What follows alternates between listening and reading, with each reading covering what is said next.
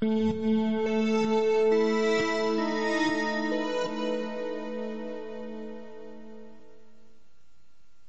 と同世代の女性なんです。ええ、あもちろん結婚してらっしゃいますがね。この方は、あの、結婚早々からオーストラリアの方へ、まあ、ご主人の仕事の都合があって、10年近く向こうにいましたね。で、その時の話なんですよ。で、彼女はあまりこの英語のは得意じゃなかったんですね。それで行ったところっていうのはその町場じゃない。田舎の方なんですよ。隣の家ってのはもうずーっと向こうの、500メーターからもっと向こう。お付き合いがない。まあ、いくら喋れなくたって近所に家があれば、いや、おはようぐらい言えるんですが、お家がまるでない。パツンとある家だったそうですよ。ですから旦那さんが会社行っちゃう。一人ぼっちになっちゃう。やることがない。となると、日本へ電話するか、日本から電話が来るか、ご主人へ電話するか、ご主人から電話が来るか、そんなもんですよね。やることはない。大きな2階建てのお家。ただ昼間ふぐらふぐらやってるわけですよ。そんなある時、電話が来た。トゥルルルトゥルルルわかんないですから受け取って、はい。と、ルルルル英語なのかなんかわからないけど、ルルルル喋って、こちゃん切っちゃった。早口だったんでよーくわからないけど、なんとなく簡単な言葉。でもそんなわけないなと思って彼女はそのまましといた。間違い電話だろうと思ったんですね。それから何日かして、昼間また電話が鳴った。トゥルルルルルあ、旦那さんかなと言うんで、また電話取った。はい。と、ベラベラベラ、英語。お、そうだ、この間もあったなと。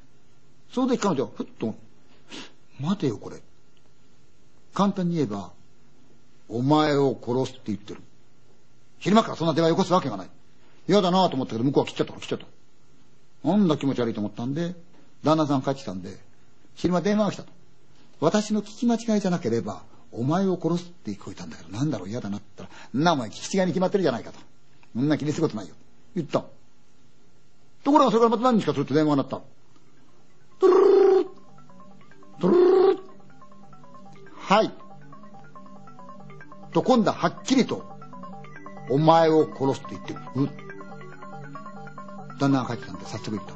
間違いない。今日また電話があった。お前を殺すって言ってるんだけど、なんだろう気持ち悪い。私怖い。旦那が、そうじゃないんだよ。こんな田舎だろやることない、暇でしょうがないから、変わった奴がいて、あっちこち電話しちゃそんなこと言ってるんだよ。気にすることないよ。言ったんだけど、ちょっと気になった。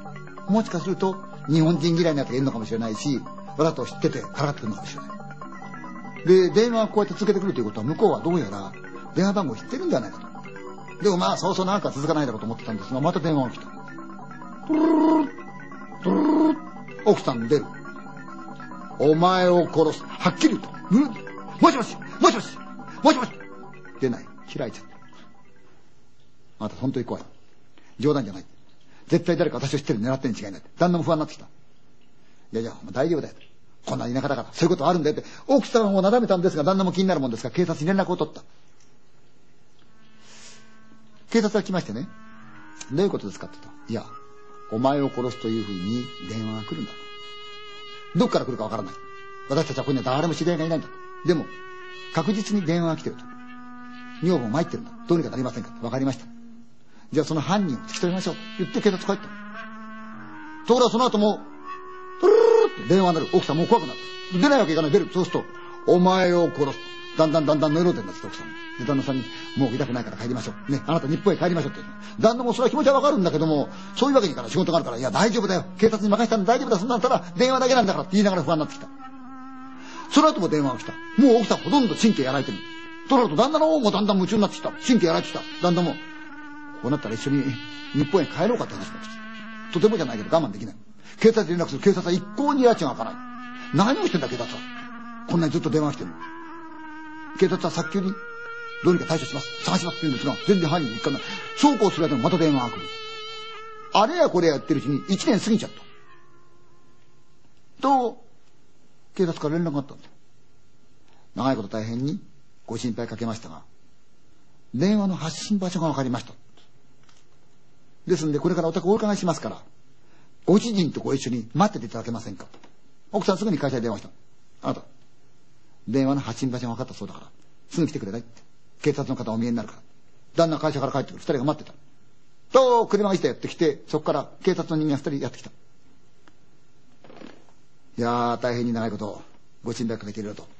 やっと苦労の会あって、電話の発信場所が分かりましたよ。あ、そうですか。一体あの電話どこからかかってるんですかええ、それなんですかね。こちらです。警察の人が住所を書いた紙を見せた。旦那がそれをひょってみる。奥さんに渡す。奥さんがひょってみる。これ違います。これ違いますよ。これ発信場所ありません。これ受信場所です。この住所はうちの住所です。何やってんですかこれは皆さんおっしゃるけども、紛れもないうちの住所で発信場所ありませんよって言ったら向こうがいいえって言うんです。